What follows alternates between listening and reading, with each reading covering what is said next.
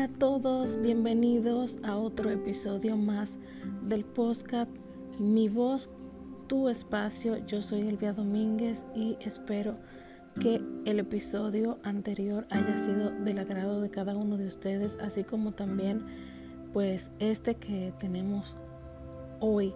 Les recuerdo que pueden suscribirse a el canal de YouTube Elvia Domínguez, también estamos como Elvia Domínguez Díaz y mi voz, tu espacio, esto en YouTube, así como también las diferentes plataformas de mi voz, tu espacio en Google Podcast, Anchor, eh, también Spotify, Tuning Radio y otras tantas que pues nos brindan la facilidad de poder llegar a los corazones de cada uno de ustedes. Recuerden que pueden sugerir temas e interactuar, pues más que nada en los eh, en, YouTube, en los comentarios de YouTube.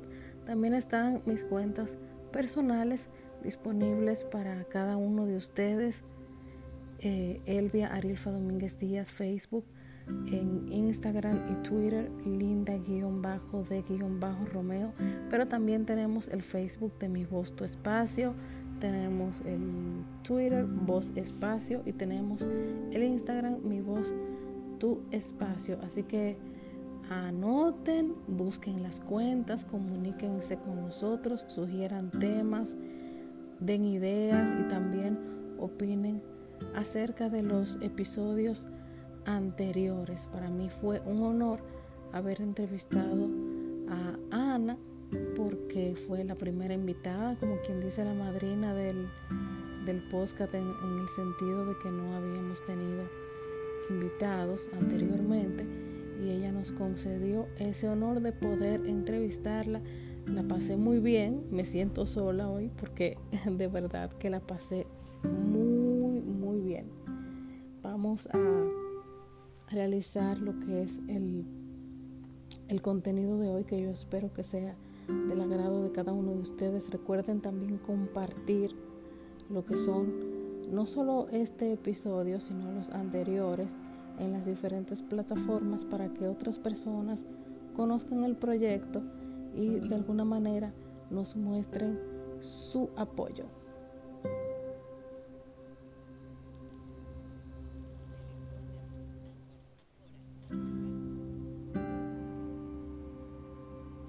Episodio de hoy es cuáles son los 10 hechos más locos que conoces sobre la psicología.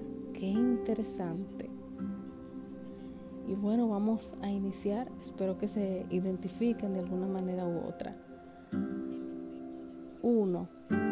El efecto neurológico de enamorarse de alguien. Tiene un efecto similar al de drogarse con cocaína. Qué fuerte.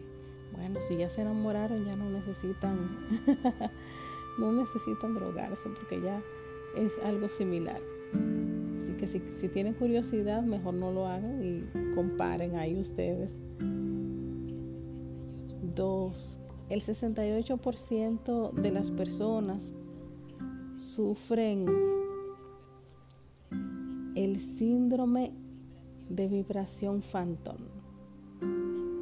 La sensación de que el teléfono está vibrando cuando no está vibrando, qué fuerte. Sí, a veces uno tiene el teléfono y como que siente que, que están llamando a uno, están enviando mensajes y cuando revisas, cero notificaciones. Esto se produce debido al uso continuo que uno le da al teléfono y a la costumbre que uno tiene ya a sentir estas vibraciones y eso produce cierta ansiedad. Entonces cuando no lo tienes, como que se produce el efecto fantón. Lo que yo desconocía era el nombre. Pero qué interesante, todos hemos experimentado esa sensación alguna vez en la vida. 3. Los recuerdos humanos se distorsionan con el tiempo, por lo que las personas promedio tiene al menos un, un falso recuerdo. qué interesante esto, porque a veces yo no lo llamaría tanto como falso recuerdo, sino como un recuerdo que se intensifica referente a algo. Y por eso es que pasa muchas veces que cuando una persona finaliza una amistad eh, de manera abrupta o finaliza con una pareja y llega la calma tras la tempestad, pues uno como que siente que las cosas fueron más intensas de lo que realmente fueron. Cuatro, tu mente. Tu mente reescribe el aburrido discurso de la gente y lo hace sonar más interesante. Yo creo que este, este punto 4 tiene relación con el punto anterior, por lo menos en lo que yo desarrollé, de que tú percibes que las cosas son más intensas, aunque realmente no tengan dicha intensidad. 5. Según nuevas investigaciones, los recuerdos de las fobias se transmiten a través de generaciones en el ADN. Ay, pobre hijos míos. pobre hijos míos. Sí, porque sí, yo soy un poquito fóbica con ciertas cosas que tengo que manejar. Ojalá que eso sea falso. 6. Tu cerebro siente el rechazo como un dolor físico. Sí, definitivamente. Se siente en el corazón. Por eso es que a nadie le gusta ser rechazado. Y por eso es que hay personas que llevan tan mal el rechazo y cometen locuras. Porque se siente como algo que escapa a tu control y como un dolor físico. Eso es algo que se debe trabajar psicológicamente y uno ser consciente de que puede ser rechazado. Y, no solamente se da en el plano de las relaciones humanas, sino también cuando creemos que vamos a, por ejemplo, que nos van a aumentar el sueldo, que vamos a ganar un premio, que vamos a ganar un concurso, cuando eh, eligen a otra persona y no te eligen a ti, tú sientes un rechazo y a veces uno lo lleva mal porque sí se siente físicamente y es horrible. Hay que identificarlo para poder trabajarlo.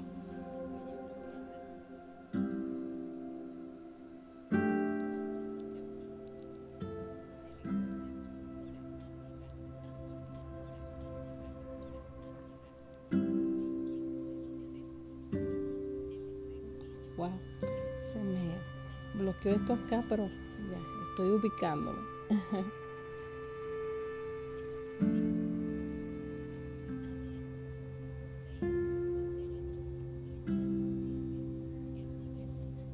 Siete, el nivel de ansiedad de los chicos de secundaria de hoy es el mismo que el de los pacientes psiquiátricos de principios de los 50. Qué interesante. No tenía conocimiento de eso.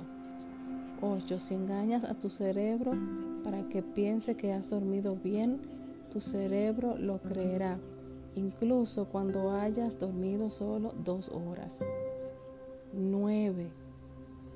Cuando pienses en otro idioma, tomarás decisiones más racionales. Ay, lástima que yo solo sé español. 10. Un estudio sugiere un estudio sugiere que la persona que pierda su teléfono móvil experimentará un pánico similar a una experiencia cercana a la muerte. ¡Qué fuerte! Yo, a mí me gustaría experimentar una experiencia cercana a la muerte, pero es por más, por tanto que he escuchado referente al tema de que ven la luz blanca y y van a ciertos lugares, interactúan con personas que fallecieron o con sus ángeles o hasta con Jesús.